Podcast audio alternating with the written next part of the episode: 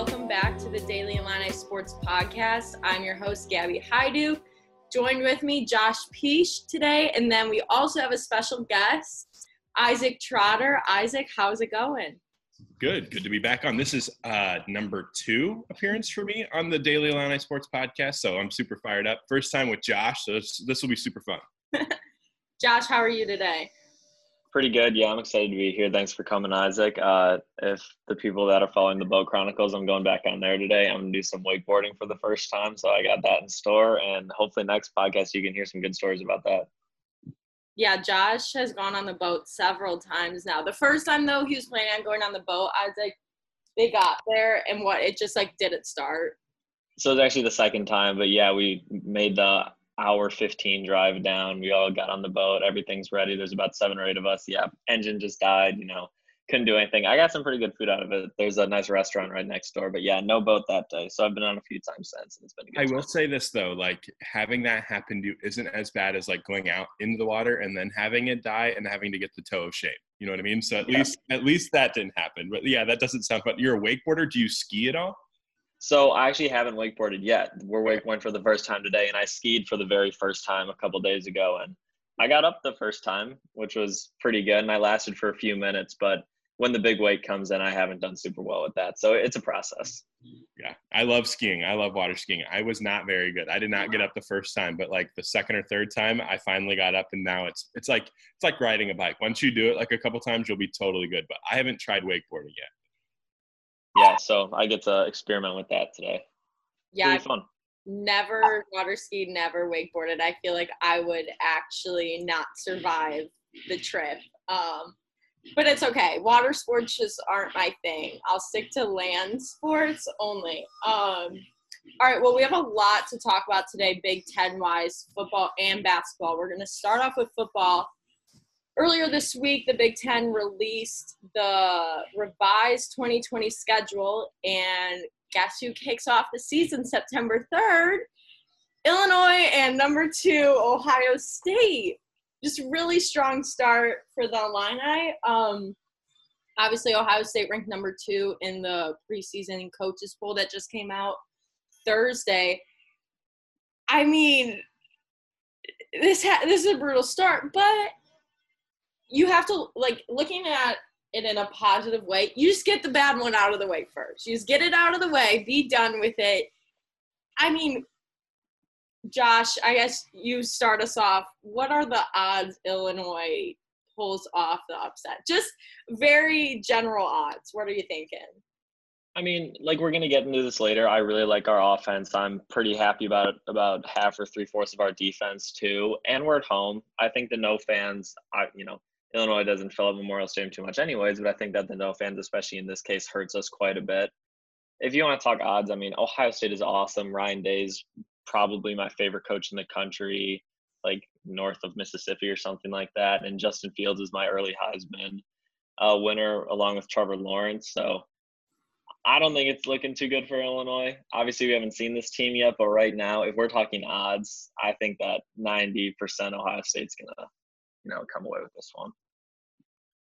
No, I don't think that's wrong at all. I think this is one of those situations where when I saw that, my first thought was, well, let's just bring it on and let's see what you got. Because I think one thing I keep going back to is I feel like this roster and the way that they've set up this entire Lovie Smith rebuild has kind of bent for this year. You have all these seniors, you have all these transfers that you've kind of brought in to come alongside this good group of seniors, this first recruiting class that you went into. So if you're never going to compete with the big boys in the Big Ten, or if you're going to, this would be your team that's going to do it. And if you can't do it this year, then you're never going to in the long run.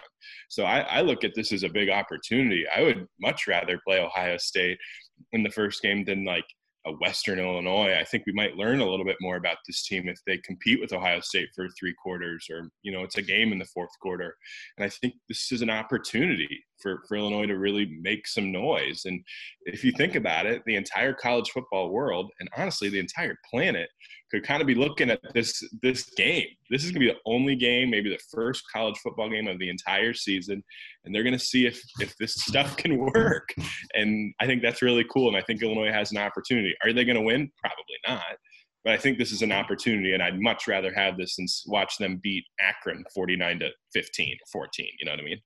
Well, yeah, I think starting off with potentially the best team in the country, you know, depending on who you talk to, I think it gives us a chance to see what the potential of this team really is. Like you said, Isaac, this is the best team of Lovie's tenure so far. Probably going to be the best team for the next couple of years, depending on recruiting and everything like that.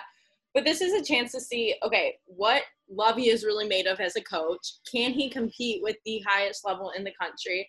I mean, like we were all saying, chances are they're not going to win. But if they can keep it close for the majority, or at least be competitive and not just get blown out at their home field, that's going to put a lot of confidence in these guys. Obviously, this team is going to say, yeah, we're coming out to win. Obviously, they're competitors. They're going to want to win. But, you know, deep down, I'm sure they have to know that they're about to compete with the best in the country and that it's probably not going to happen. But if they can just show some competitiveness and show that they won't give up down the stretch if things do get a little bad, and they can stay in that game, I think it'll kind of just foreshadow the potential rest of the season. And I think it might just give them that, like, kickstart right away. Like you said, they're not playing an Akron, a UConn, or whatever, an ISU. They're playing a really good team to start, so they better be ready September 3rd. Like, they've got, what, less than 4 weeks now? They need – these next 3.5 weeks need to be top-of-the-line practices.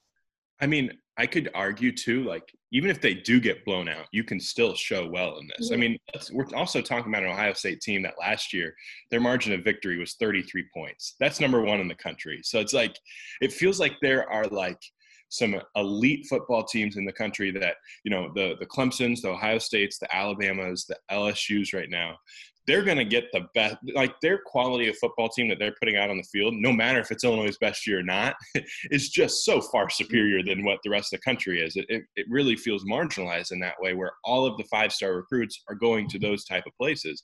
And so they might have guys opt out because of COVID.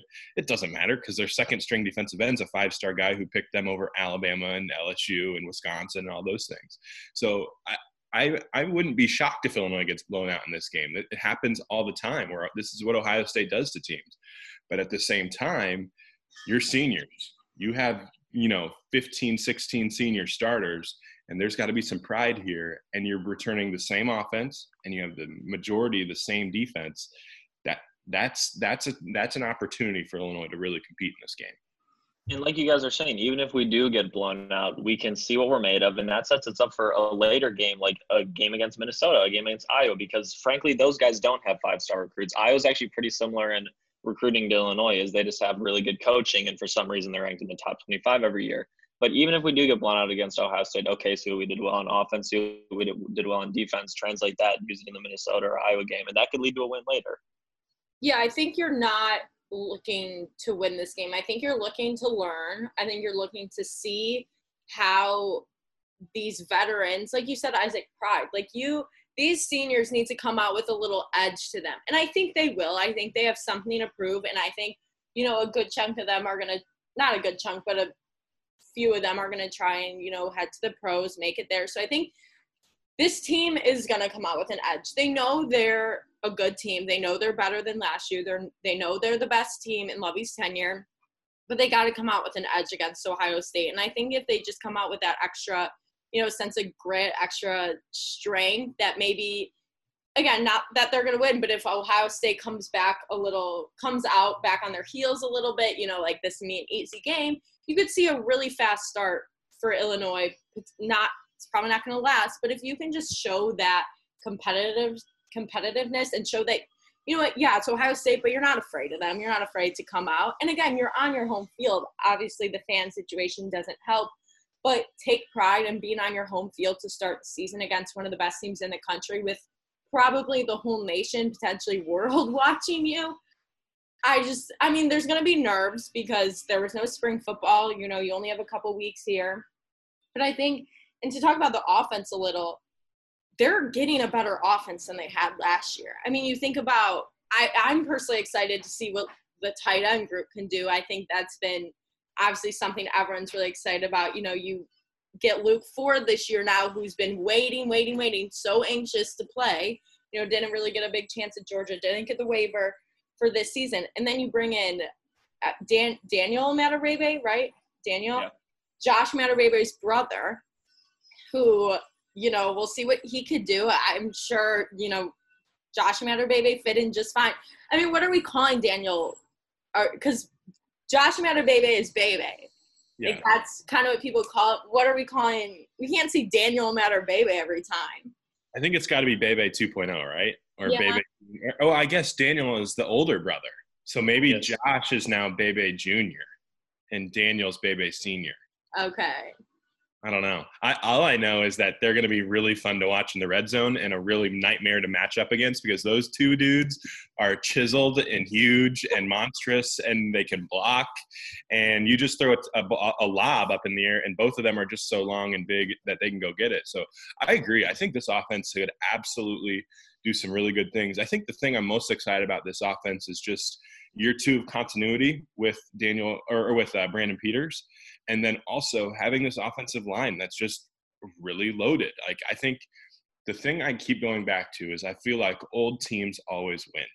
And when you have an old offensive line with three senior starters who started since they were freshmen, a redshirt junior that started for the last few years, and then you add a guy like Blake Jarosati, who's from Wofford, is an All-American, that's a Big Ten offensive line that could be one of the top three or four offensive lines in the Big Ten. And when you have an offensive line like that, and you have the weapons that Illinois does, and you have the running backs who I think might be better this year than they were last year, that's a recipe for success. And I do think that there's a lot on this offense, because whether we like it or not, they weren't very good at times last year.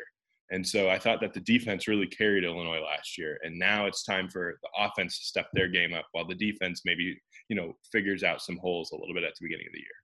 Well, I think the thing with the O-line is I'll make a quick Steelers comparison. The Steelers O-line has been really, really good for a long time. Obviously better not really, really good for a long time, but in recent years. They're full of a lot of veterans. If you can just – you see with – teams all the time, if your offense and your weapons are good, but you have a really good offensive line, you could do a lot of damage in the running game, in the passing game, in the short game. O-line is so underrated. I think that's known. I don't think either defense or O-line gets enough credit. It's like trying to find a better comparison. Kind of like a catcher in baseball or softball. They just don't get enough credit, but they are the front line, you know, they're what stops people, they're what gets people out, whatever.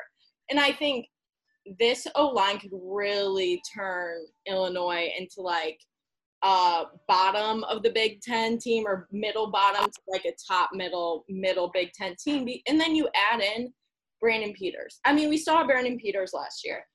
He was okay. I think he was solid. I think there's more there, you know, couple injury questions last season, especially near the end, obviously, that Iowa game. Bringing back a veteran quarterback. I mean, he came in as a veteran, but now you know these guys. You know your receivers. You know your O-line. You know your coaches. Expectations, in my opinion, and I think in a lot of people's opinions, are high for Brandon Peters. And the fact that he has this really, really strong, talented O-line, there should be no excuse for Brandon Peters, because he has tons of weapons, tons of offensive weapons. He has literally whatever he wants, long ball receivers, short ball receivers, tight ends, red zone offense, running backs. And we saw a little last year. Brandon can run a little when he needs to. This offense could be scary good. Not Ohio State, not Clemson, not Alabama level, but Illinois and Big Ten level. I think Brandon Peters has to step up this year. And I think he will. And I think stakes or expectations are really high for him to do that. Well, I think that last year he at least proved himself as capable, right? And we, you just sounded at the very end there, Gabby, he can run too. And that's really, really important, especially with this awesome O-line. They're back a year bigger, a year stronger. And then the Wofford transfer, I really, really like that O-line. If he has time to throw to those big bodies, I'm not saying he's going to make a Heisman campaign or anything like that, or even top 2 or 3 in the Big Ten, but we could see a real productive year out of Peters, and I'm really excited for it because, like, this is it, right? Like, this is probably the last year for him playing, so hopefully that motivates him too. Like you said, he knows his players a little well, and then if he's struggling, the running backs too. Like, yeah, we lose Reggie Corbin, who's our speedster, but, like, having Chase Brown and Mike Epstein in the backfield there, and Chase Brown has a pretty similar game to Dre Brown too, I think we're set there too. So I agree with you guys. This offense should definitely show out, and hopefully we can see a little bit week one against Ohio State too. I think it's one of those situations where Peters is set up for a career year. And the only thing that's really standing between him and this success is himself.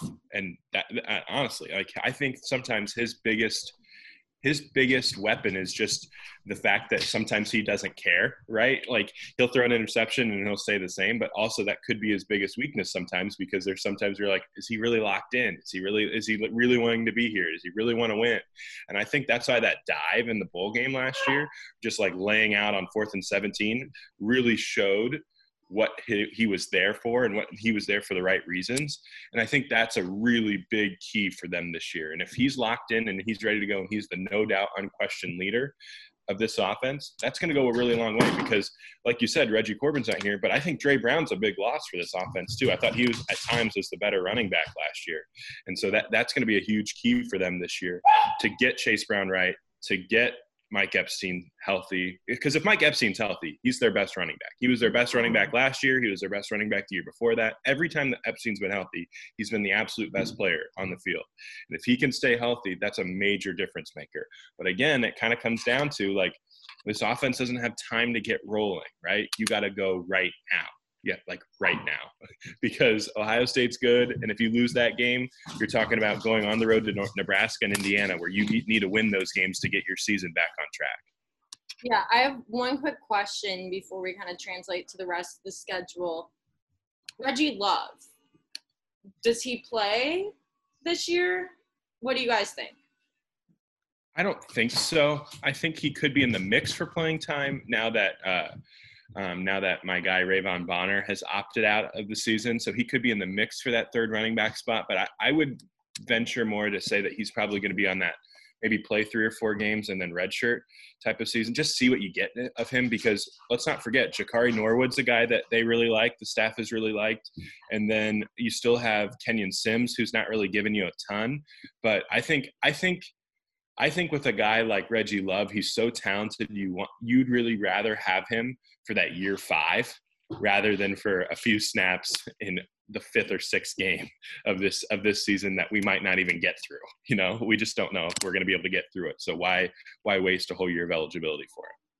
Yeah, I agree with Isaac. It kind of sucks we lost our mini 3-headed monster at running back, but I don't think Reggie Love will get into that spot, especially since he didn't have the best senior year in high school. So we probably just want, you know, to get him, like you said, 3 or 4 games redshirt, take a year, and then we can have him long time, and maybe he'll do something special as a 5th year. But yeah, I don't expect much out of him at all this year. He just needs to get healthy. He's just had like horrible leg injuries the last couple of years, which is scary because Epstein had those same injuries in high school, and he's turned into an injury-prone guy.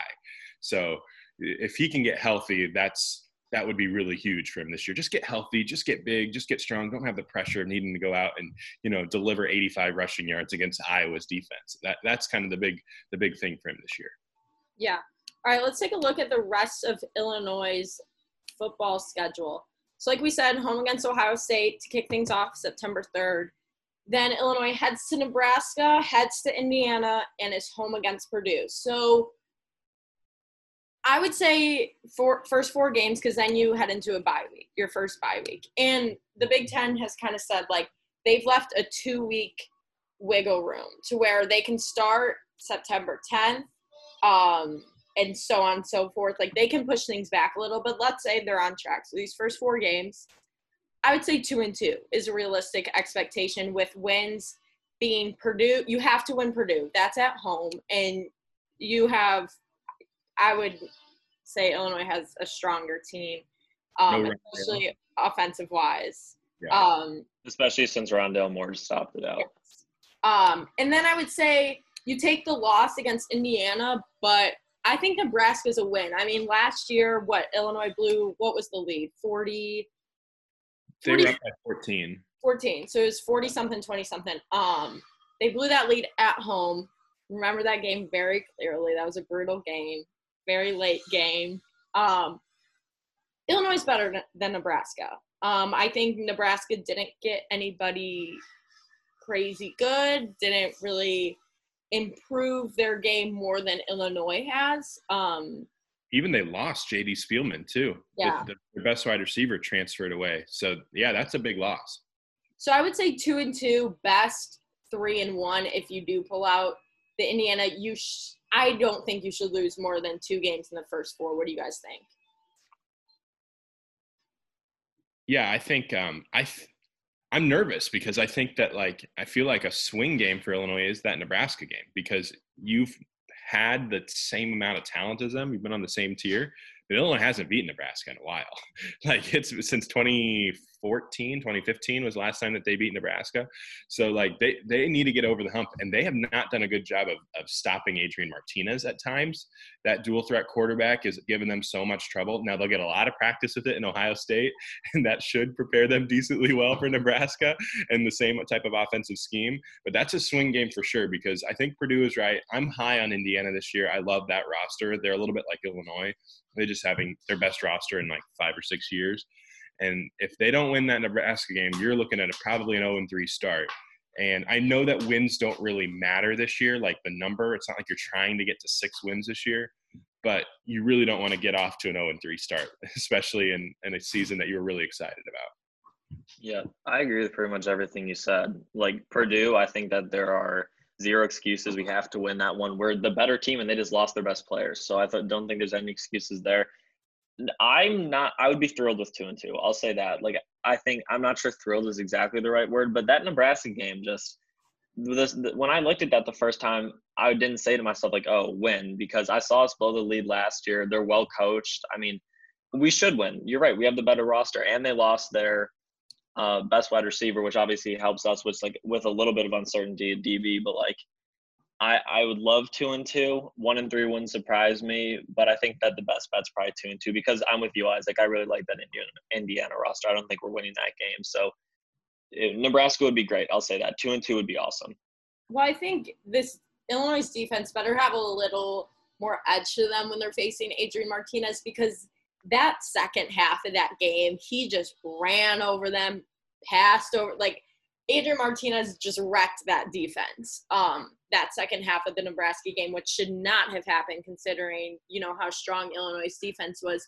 So I think you expect that defense and, I mean, obviously Brandon Peters to come out with a little more edge to them for that game just because they know what happened last year.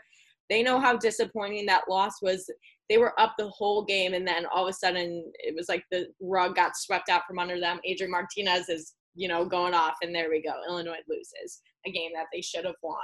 So I think you're going to see a little more competitiveness in that game just because of what happened last year. Same thing with like an Iowa type of game. But yeah, I think 2-2 would be a very realistic start. Do you guys see any chance they do go 3-1, or do you just think that Indiana team is a little too above Illinois? Yeah, I mean oh yeah, go ahead, Josh. Go for it. Okay, I was gonna say, like, the Indiana team, I really like their roster, and I know that you do too, Isaac, but, like, they're not exactly, like, proven in any way. Like, they lost to Tennessee in their bowl game, right? And they don't have any, like, absolute star-studded guys that, you know, like, stand out right away. So, yeah, it is possible. I think that the no fans will help us there because it's pretty much a neutral – or the little fans, you know. It's almost a neutral site. Maybe some Illinois fans will make the trip. I don't know. If we put on a good showing against Nebraska, that's where I really think, okay, like, if our offense can carry us, that Indiana game could, like, go in our favor, but they are really good. You know, I think they went 8-4 last year before losing in their bowl game. So they're well coached in their experience. So I can't see 3-1, but it wouldn't be the biggest surprise in the world. No, I'm with you. I think the one thing that could be a difference maker is Indiana's quarterback, Michael Penix Jr., is really talented, but he's also really injury prone. He's gotten hurt multiple times. And if he goes out, that's a big loss for them because their backup that saved them a lot last year was Peyton Ramsey. And Peyton Ramsey just transferred to Northwestern to try to win that quarterback job. So if Penix Jr. gets hurt, that could really open the door for Illinois to win that game because the quarterback depth with Indiana is not very good. Now, you never want to hope someone gets injured. You just never want to do that because Penix Jr. is so talented and just terrific, a terrific lefty quarterback that can run a little bit too. So, but if that happens, that's where Illinois could have a chance to really pull that upset. Indiana is looking at us as a win. Like if Indiana loses to us, that's a huge blow to their season. So I expect them to like come out hot. That's one of the other reasons I don't expect, you know, us to win that game is because they're looking at their schedule. Everyone's fighting for wins this year. They see Illinois at home. They're just like, yeah, that's a win. Like that's a surefire one. So like I said, it would be great if we could, you know, come out and win that one, but I don't expect it. Plus, they're going to be a little bit irritated because Wisconsin is their first game. Penn State's their second game. They'll probably be 0-2. Then they have Illinois, and then right after that, they have Ohio State looming. So, like, they really can't afford to lose that Illinois game. Okay, so we're going to get into the rest of Illinois' schedule, pretty much the back half. So, first four games, the only preseason team that's ranked that Illinois is playing is Ohio State. We covered that. Then they get the bye week after Purdue, hopefully coming off a win. Then we go to, as of now, number 23, Iowa. We know the background between Illinois and Iowa 2 years ago, getting blown out at Memorial Stadium, 63-0, senior day, really great times. Last year, game was a little closer, but then you get that injury to Brandon Peters. Game kind of slipped away a little. Then we're home at Northwestern. So you think between those two games, I mean, I'm expecting a loss to Iowa, even though it's home. But you could have, I mean, the seniors now were, sophomores during that 63-0 loss. That's still there. I'm sure that's still in the back of their mind. That type of loss does not just go away easily. I mean, I think Iowa's a potential win. I'm looking at it as a loss, just looking at, like, my record standings and everything, what I think is going to go down this season. But I mean, Isaac, what do you think are the chances Illinois pulls off the upset? This is the year to beat Iowa. Like, this is the year to get them. I think that Iowa hasn't done many favors for you. One, kicking your butt 63-0 was really scary. Like, that Illinois was so mad about it. Like, I knew going into that game last year how much that team wanted to win that game. And they played great. They just came up a little bit short. And on the road, I thought they was honestly one of Illinois' best well-played games that year. The turnovers were down. You didn't really have a lot of penalties. They played great defensively. They just couldn't make one big play late. And so – I think if you're going to get Iowa, now's the time because Spencer Petras is the new quarterback. It's going to be one of his early starts of the season. He's still trying to get his feet wet. They've had a lot of turmoil in that program. And also, if you're an Illinois program and you lead the country in diversity and the amount of black coaches you have on your staff, and you're like looking at Iowa and the allegations that are coming out of there, you're not probably pretty happy with some of those allegations. So all of this is coming together to say that Illinois hates Iowa this year. And Illinois wants to beat them maybe more than any other team on their schedule, I think. And so you have them at home. It's a real opportunity, and especially an Iowa team that lost multiple guys in the first round last year. Tristan Wirfs is gone, so that offensive line is going to be having to figure some stuff out. AJ Epinesa is gone, so that defensive line is going to have to take some lumps early. I don't know. I mean, I think Illinois shouldn't be favored, but – I think Illinois's got a chance to win this game. They played them really well last year, and they played them really well not 2 years ago, but 3 years ago. So 2 out of the last 3 years, they played them really tight. And now all your seniors are there, and you hate them. It's time. It's time to beat Iowa, and I think this could be a chance for them to do that. I totally agree. Iowa's home against Nebraska, then they got a bye week. So I don't know if it – obviously the bye week, like we have one too, it doesn't help us. But they're probably going to be coming off of a win against Nebraska. Maybe they'll be like, hey, you know, we're good. And Illinois could come out and, like, catch them by surprise. But Nate Stanley's finally gone.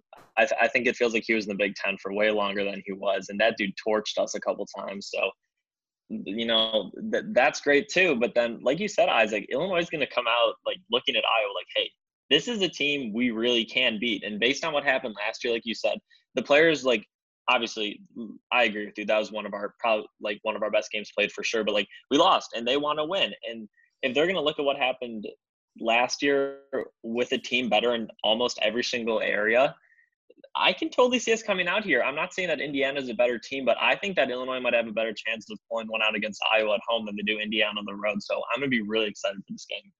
We are in lockstep. I totally agree. I think it also comes down to Brandon Peters being a little more fired up for this game too. I think that game, like you said, kind of slipped away from them at the end, but he was in it that whole time. And then obviously, when did the injury happen? On the last drive of the game, the second to last drive. Yeah, that's what Robinson had like 3 or 4 plays in there. Okay, that's what I thought. So yeah, I mean, Brandon Peters is gonna be a little fired up. I think he's gonna want to torch that defense a little. And I think Isaac, you brought this up earlier. That was kind of the game that Brandon Peters really showed that he cared about this team and that he wanted to win. So I think I kind of agree with you, Josh. I think this might be more of a chance to win the Iowa game than the Indiana, just because it's at home. You don't want to have a repeat of 2 years ago at home. I think they've lost to Iowa far too long. I think they should take a page out of Illinois basketball's book when it comes to Iowa and, kind of shocking them at the end there. I think there's the chance. And then you go to Northwestern.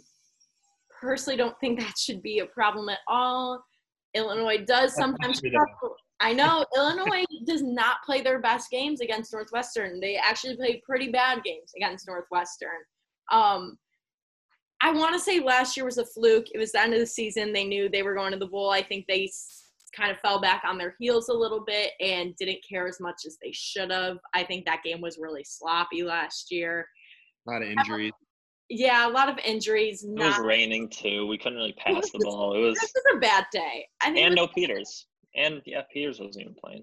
I think this should be a no-brainer win. Do you guys think there's any chance they don't pull this out? Yeah, I don't know. I don't love this matchup with Northwestern. Northwestern feels, sneaky decent this year. Mm-hmm. Like I think Peyton Ramsey's kind of a big get for them because their offense was horrible last year because their quarterback play was, the worst in Power 5 history. And Peyton Ramsey's, the most accurate quarterback in Big Ten history. So, that feels like a match made in heaven, which is kind of scary. So, I think Northwestern could be kind of good. I do think, though, that you need to compete and you need to win that game, especially if you lose to Iowa. Say Illinois 2-3, you need to win that game because you still have a road trip to Wisconsin next, but you're probably not going to win. And it just feels like – I've kind of, cut off the end of the schedule and the beginning of the schedule. Penn State I knock off and Ohio State I knock off. I don't even care about those. Yeah. It feels more like these middle 8 games are the ones that are really going to tell us a lot about this team. And if they win even 4 of those 8 games, that would be huge. And if you're kind of counting, you go, okay, Rutgers, Purdue, then you got to find 2 more. And I think Northwestern would be in that mix for that 3rd or 4th win. And you really need to get those. And you need to prove that you're not in the basement anymore. You're a middle of the pack Big Ten team. That's what Illinois is trying to get to and showcase and prove that they are. And so beating Northwestern would go a long way in proving that, because whether we like it or not, Northwestern's been pretty good and pretty consistent for the last 5 or 6 years under Fitzgerald.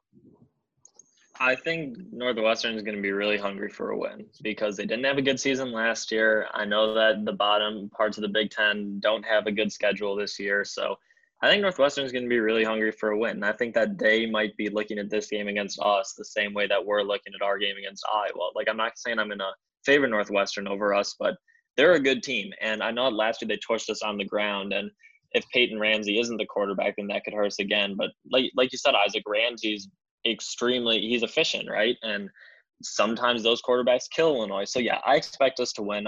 But they're coming off a bounce-back year, and I think they're going to be really hungry. They have us at home. So I hope we pull it out. I would definitely favor us, but Northwestern could come out really, really strong out of the gates and surprise us.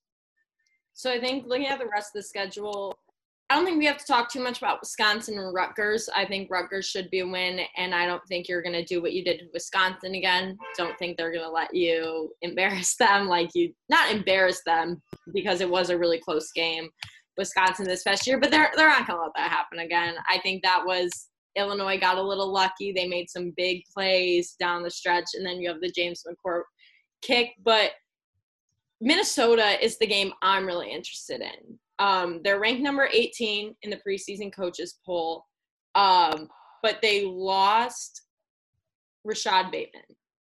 Right? Am I saying his name right? That's correct. They lost him. Their big receiver, big loss for them. I think this is another potential Iowa-like game. I think Minnesota's really good. I think they're really, really well coached. But I don't know. I mean, this is at home, right? This is a home game. You're late in the season. If you're desperate, I think it comes down to, like, how many wins Illinois has. If they don't pull out that Iowa or that Northwestern and they're desperate for a win, I could see Illinois pulling this out. But I still think Minnesota is a notch or two above them in the Big Ten. I mean, what do you guys think? I think that Tanner Morgan is really, really, really good. And he throws so accurately. Like, there's a reason they were as good as they were last year. Obviously, you know, some teams get lucky with the schedule, and they're like, obviously the receiving core was good. They lost the top part of that, but Minnesota's really good. And if I'm circling two games on the schedule this year that I'm most excited about, and I think that Illinois could, like, defy their season with, it's Iowa, and then it's a few weeks later against Minnesota.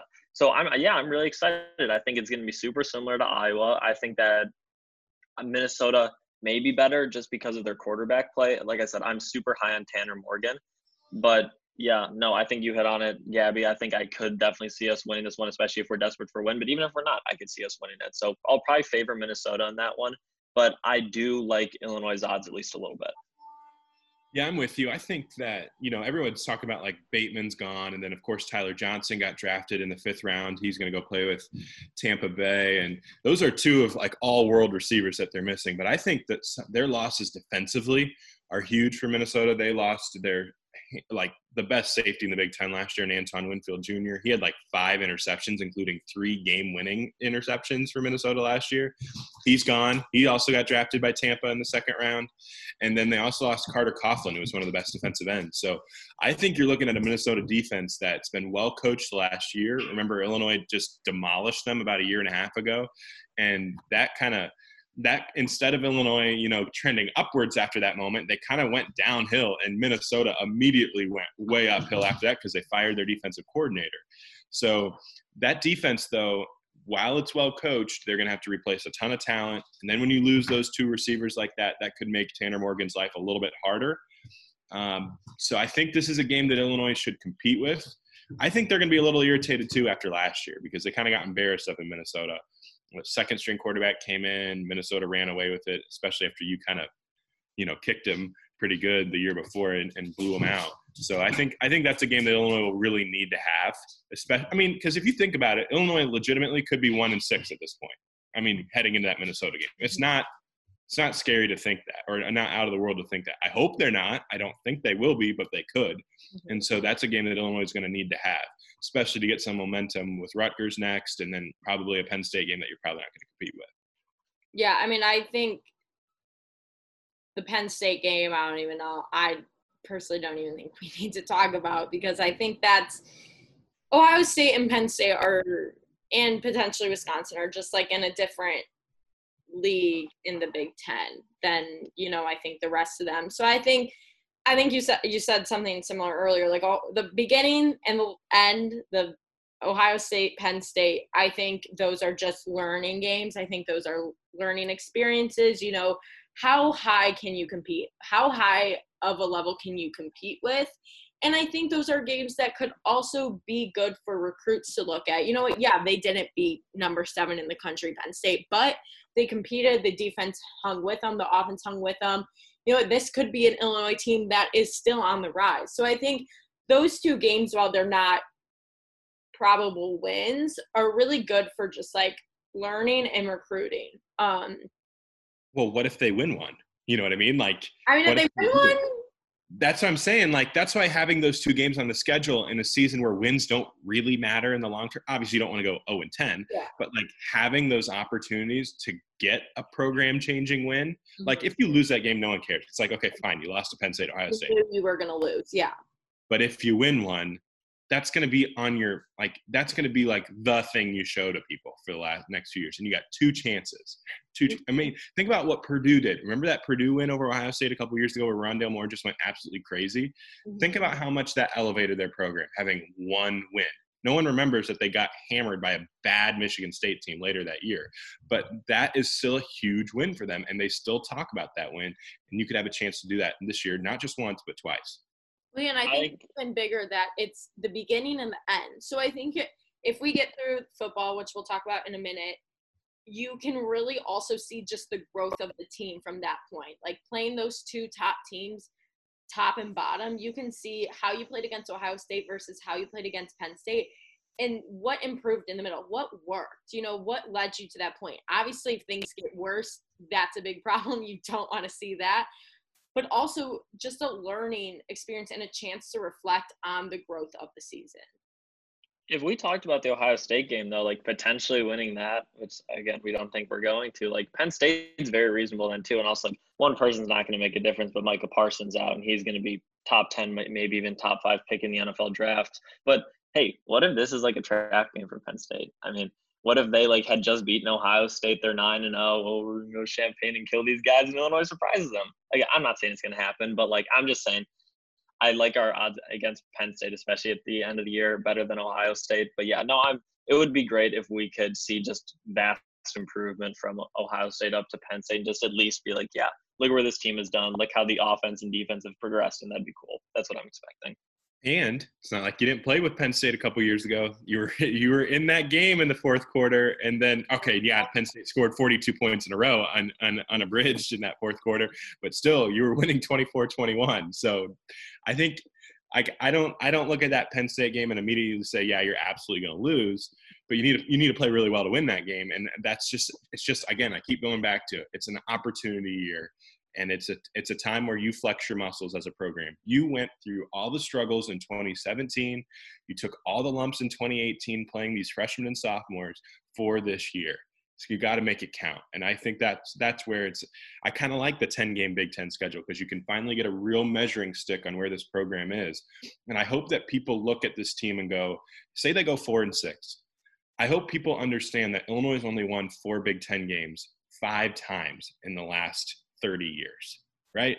Like a 4-win Big Ten program or Big Ten season is like winning 7 games in a regular season, right? And that's a good year. Illinois would take a 7-5 year anytime. So if they win 5, that's like an 8-win season, not a 5-5, they're a 500 team. You know what I mean? That's how I hope people view this season. Yeah, I think you can't look at this season just based on wins and losses. Obviously, if you went 0-10, 1-9, okay, yeah, something's going on. You know, this was not the year it was supposed to be. But I think between that, like 3 is pushing it, but 3 and 5, 3, 4, 5 range. I mean, if you get to like 6 wins, which I don't see happening at all, 6 wins, yeah, regular season, oh, that's not a big deal. You know, lower on bowl game, but if you get to 6 wins in the Big Ten this year, even 5, I think 5-5 is a very good record this year. And I think you can't really you can't take the record this year and have that measure the success of this season. I think it's really frustrating because these seniors have been building up to this point where they knew this was going to be the season. And now things are weird. Now things might not even get played. I also don't think the record this season is a reflection of Lovie or his coaching ability. I think that has to be the biggest thing because the second they lose a game, you know, everybody's going to be like, fire Lovie, get him out. He's not good. We had one okay year last year. He's done. You can't look at that this way because things are just going to be so weird this season.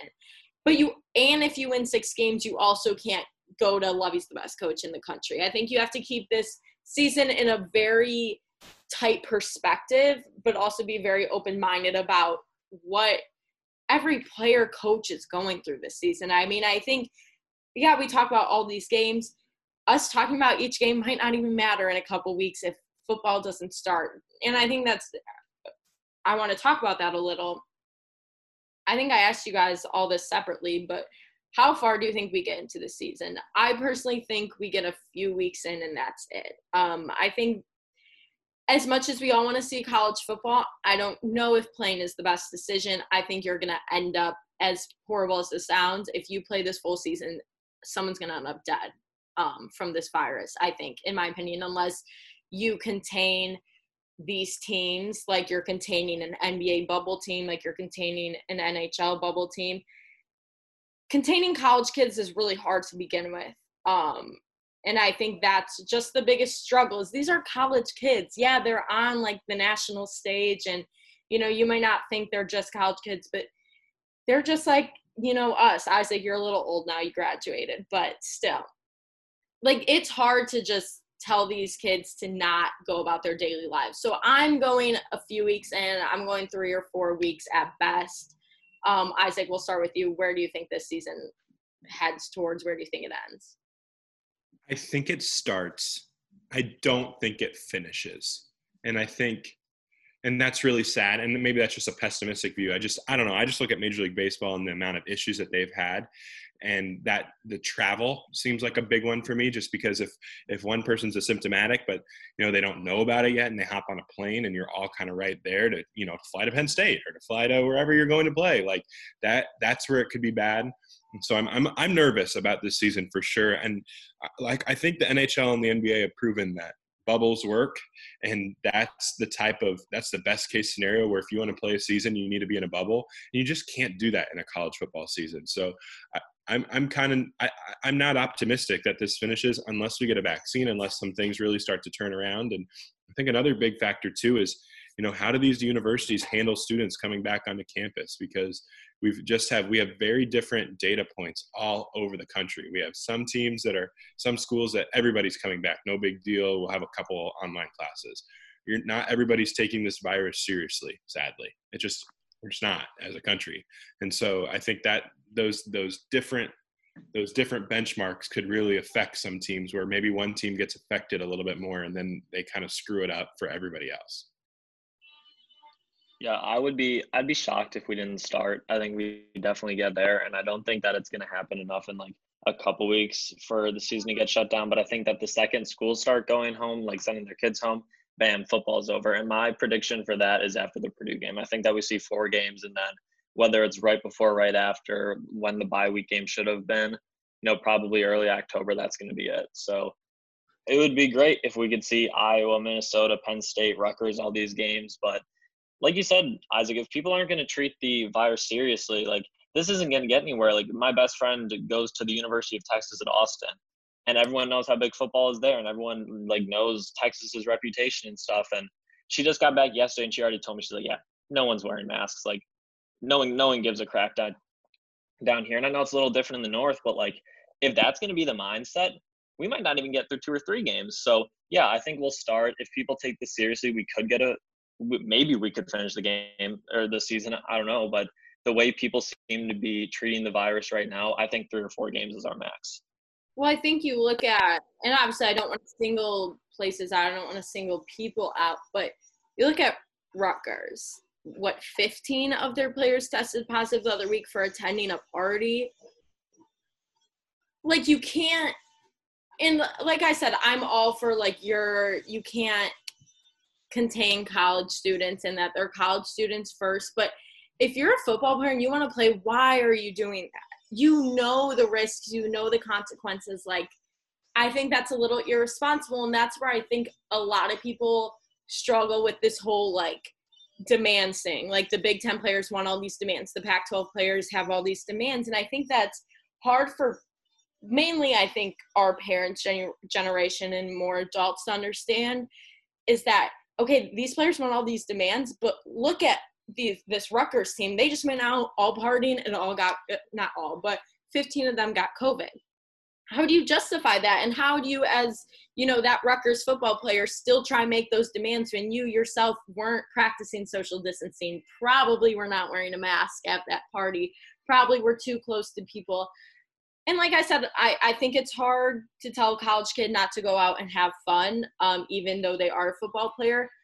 But I think if you are one of these athletes, and obviously regular people, you need to be wearing masks, social distancing, whatever. You need to be doing your part too. But as an athlete who wants their season played, claims they want their season played so bad, you have to take that extra step of responsibility. Agreed. And that's where Jake Hansen's message yesterday I thought was really interesting, because he was talking about like, hey, these seniors are telling these freshmen, hey, we only have a little finite amount of time left. You need to take care of the business that we are fine so we can play. Because I could easily see, maybe it's an injured person, or maybe it's a guy that's not a starter or not playing a lot. Like, they're like, well, what the heck? Like, I'm just going to go have fun because I'm clearly not going to get a play or anything. It's those people. I don't think it's the starters, right? I don't think it's those people. I think the starters, the people that are getting that carrot at the end of the day of playing time, are going to take this seriously.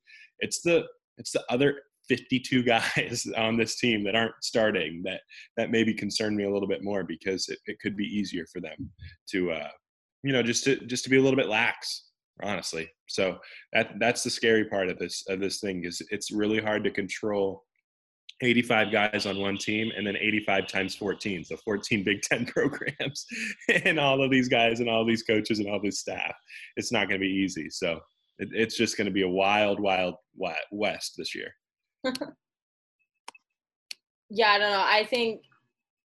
I hope we get through at least a few weeks, and I hope for the sake of Illinois that they get to play a little, because I think you want to see what this team is made of. And I feel so bad for these seniors who, this is what their college career has led up to. This is the season, and they've known it. Lovie has known it. I think anybody who pays close attention to Illinois football back when Lovie started and he was playing all these freshmen and everyone's like, why aren't you, you have seniors on the team, why aren't you playing them? Well, those were his guys, and he wanted his guys to be ready for this moment. And I think it's hard. Obviously, I think everybody, coaches, players, Josh Whitman, everybody knows that the health comes first, as much as anybody wants to see the season played. I mean, I'm sure Josh Whitman wants this season more than anybody else, because like we heard yesterday, $20 million toll this virus has taken on Illinois athletics so far. If it's anybody wants to play this season, it's Josh Whitman, because he's losing millions and millions of dollars. And I think you can't look at it, obviously, from a money perspective, because you shouldn't care about the money when people are dying. But you have to, and I hope Big Ten, I hope every Power 5 conference puts the health first, and I think they are. I think they will. I think everybody wants to play as much as fans want to see a football season. So I think the best decision is going to get made. I don't think they risk it and week 6, the whole country shutting down and college football's still going. Like, no, that's not going to happen. But yeah, I think this season is hard, and the season is hard to gauge. Do you guys have any final? I know we're not going to get to basketball today. We're just not, because Big Ten college football is too much right now. We'll do that next week. But do you guys have any final thoughts on the football season in general, Illinois? I mean, anything you guys got? It would just be great to see him play. I mean, yeah. This is the year for Illinois. Like, of course, that the one year that we realistically could have seen 7 wins on a 12-game schedule, COVID's happening. Like, of course it is. So, like, everything you guys have said, I pretty much agree with. Like, the starters are going to be handling this better than anyone. It would be great to see Illinois get that 10-game schedule and win, 5 or like 5, maybe even 6 games. That'd be awesome. It's just so up in the air. It's like everything else with COVID. It's just a big what if. So it would be great to see him play. I can't wait to cover him this year, but if it's not safe, we got to make some sacrifices. Yeah, it's so Illinois to have your best football season and football roster and then have this hit. And so Illinois to have your best basketball roster in 15, 16 years and have another thing happen where you might not play. So the big thing I keep going back to is if we can get through this football season unscathed and kind of get things right, the vaccine could be around the corner, and then we could be looking at we're at the end of this thing. Like that's kind of like the thing that I keep looking ahead to and trying to stay optimistic about, because we're really, really close to having that happen. As long as we can just, weather the storm now and kind of keep going and doing our thing and keep doing what we've been doing, there's a chance that, this could all be over and we don't have to worry about this much longer. Because if that happens and we can get basketball back for a Big Ten basketball season that we're all super excited about, we can get the NFL going again and not have to worry about that. Major League Baseball next year can be unabridged, and then we can kind of maybe get back to life as normal. So I really hope we don't have a big you know, another huge wave here that now that we started football again. And I just hope that everyone can stay healthy and do their thing. And honestly, if any Illinois player decides to opt out in the middle of the season, I hope that the reaction to that is one of, okay, that's fine. You know what I mean? Not going after a kid, because we shouldn't be doing that, because they're not getting paid to do this. They're really not, as much as maybe I'd want them to be. They're just not. And so we need to understand that they're not commodities to give us entertainment on Saturdays. Right. Like, and so if they want to opt out for their safety, it might suck for us if, you know, Brandon Peters opts out, but that we need to respect that. Yeah. We're us as normal human beings, not professional athletes, not even college athletes. I think we have, obviously I don't want to speak for everybody because, you know, everyone's in different economic situations, such and such, but like we have a chance every day to like isolate ourselves, to not really, you know, we're not going out and playing a contact sport. And I know these guys have chosen to do this, but I 100% agree. I think you've seen too many people getting mad at NFL players for opting out. That's just ridiculous. These guys have families, young kids potentially, you know, at-risk people at home. Anybody who decides to opt out for COVID reasons should be 100% respected. And if you're one of those people who does not respect that, you need to check yourself and figure your own self out before you, you know, try and come at a college kid especially, or an NFL player or an MLB player, anybody who wants to protect themselves and their family against COVID. That's just the reality of it. But I think that will just about wrap us up for today. Thank you, Isaac, so much for coming on and providing us with your football Big Ten wisdom. You know, we obviously always appreciate you. But yeah, this has been the Daily Line of Sports podcast. We will be back next week. Thanks for listening.